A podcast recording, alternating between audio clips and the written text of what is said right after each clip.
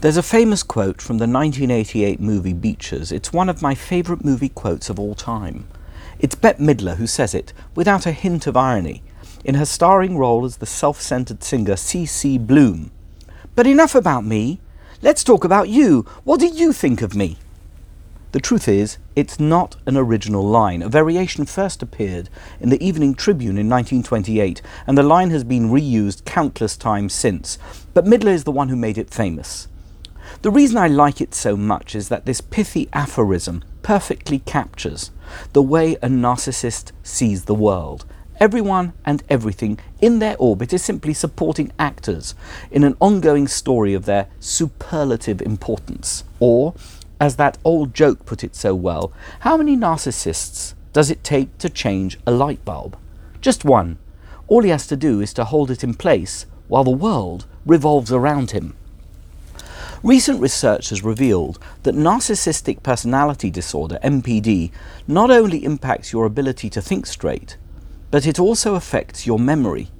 According to an article in the Daily Mail this week, a scientific study tested 1,435 participants for grandiose narcissism, a personality trait which involves pronounced self focus, egotism, vanity, a sense of entitlement, and a tendency to disregard the needs of others, and then conducted a number of experiments to see how grandiose narcissism affects mental acuity.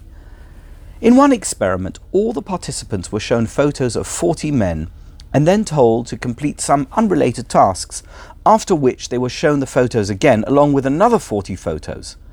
As they were shown each photo, each participant was asked if they had seen the face before.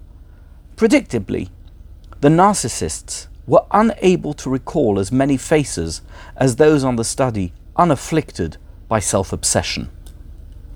But while these findings are hardly surprising, it is the hypnotic effect of narcissists that is perhaps the most alarming aspect of this dreadful blight. One person's narcissism can lead to a contagion of mental dysfunction among those who fall under their spell with devastating consequences. In their 1983 book Hitler's Psychopathology, authors Norbert Bromberg, a psychologist, and Verna Volz Small offered a compelling psychobiography of Adolf Hitler, which suggested that all his actions were underpinned by acute NPD. Hitler's absurd self belief amounted to an overriding obsession that drew in ever widening concentric circles of German society, in the end resulting in death and destruction on an unprecedented scale. And it is this phenomenon of group hero worship of a chronic narcissist that can help explain one of the puzzles at the heart of Parashat Miketz.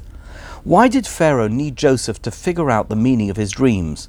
Why were his own advisers, all of them expert dream interpreters, unable to figure out the symbolism of Pharaoh's dreams for themselves. After all, Joseph's interpretation seems rather obvious, even to us non experts. The Midrash notes that in ancient Egypt all the gods were subservient to the reigning Pharaoh. This was the paradigm propagated by the elite, and it was blindly accepted by the populace. But while this may have worked in terms of keeping society in check, with everyone bowing to the supreme leadership of one narcissistic individual, the downside of this approach was that they were unable to yield to reality when it differed from their worldview. Pharaoh's advisers had clearly drunk the Kool Aid and were utterly convinced of the fact that anything which was important to Egypt's destiny had to revolve around Pharaoh. Pharaoh felt the same way. As far as he was concerned, it was always all about me. And it was this handicap that hindered the outlook of Pharaoh's coterie of counselors as they attempted to interpret his dreams. Unsurprisingly, he had to be at the center of every interpretation. One adviser told him he would have seven daughters who would all die.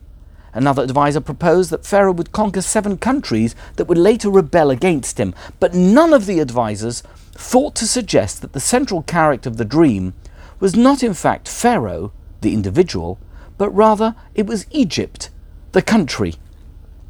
Joseph was released from prison and Pharaoh told him his dreams, But in his repetition of the dreams, he was no longer Omed al Hayyur, standing over the river Nile, the all powerful body of water symbolic of all the gods considered subservient to him. Instead, he was now Omed al Sfat Hayyur, standing next to the river. It was a subtle change, but it marked a remarkable moment of clarity for someone whose entire existence was contingent on collective psychosis a psychosis presumably projected by him, and which had seen his subjects buying into the ridiculous narrative of his omnipotent superiority. Joseph was sharp, and immediately leaped onto Pharaoh's acknowledgement of his vulnerability, telling him that God wished him to know via the dreams that everyone was going to be affected, not just Pharaoh. It wasn't all about me.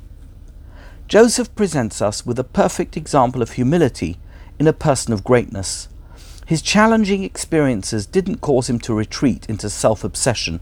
Instead, they gave him a clarity of vision which enabled him to see things as they were, without his own ego ever getting in the way. This was why he was able to care so much about others, even those who had harmed him, and to care for them to such an extent. And this was why Joseph saved a country and strengthened an empire, while he simultaneously set his family on the path towards nationhood and a spiritual legacy that has been maintained to this day. Simply put, for Joseph, it was never about me.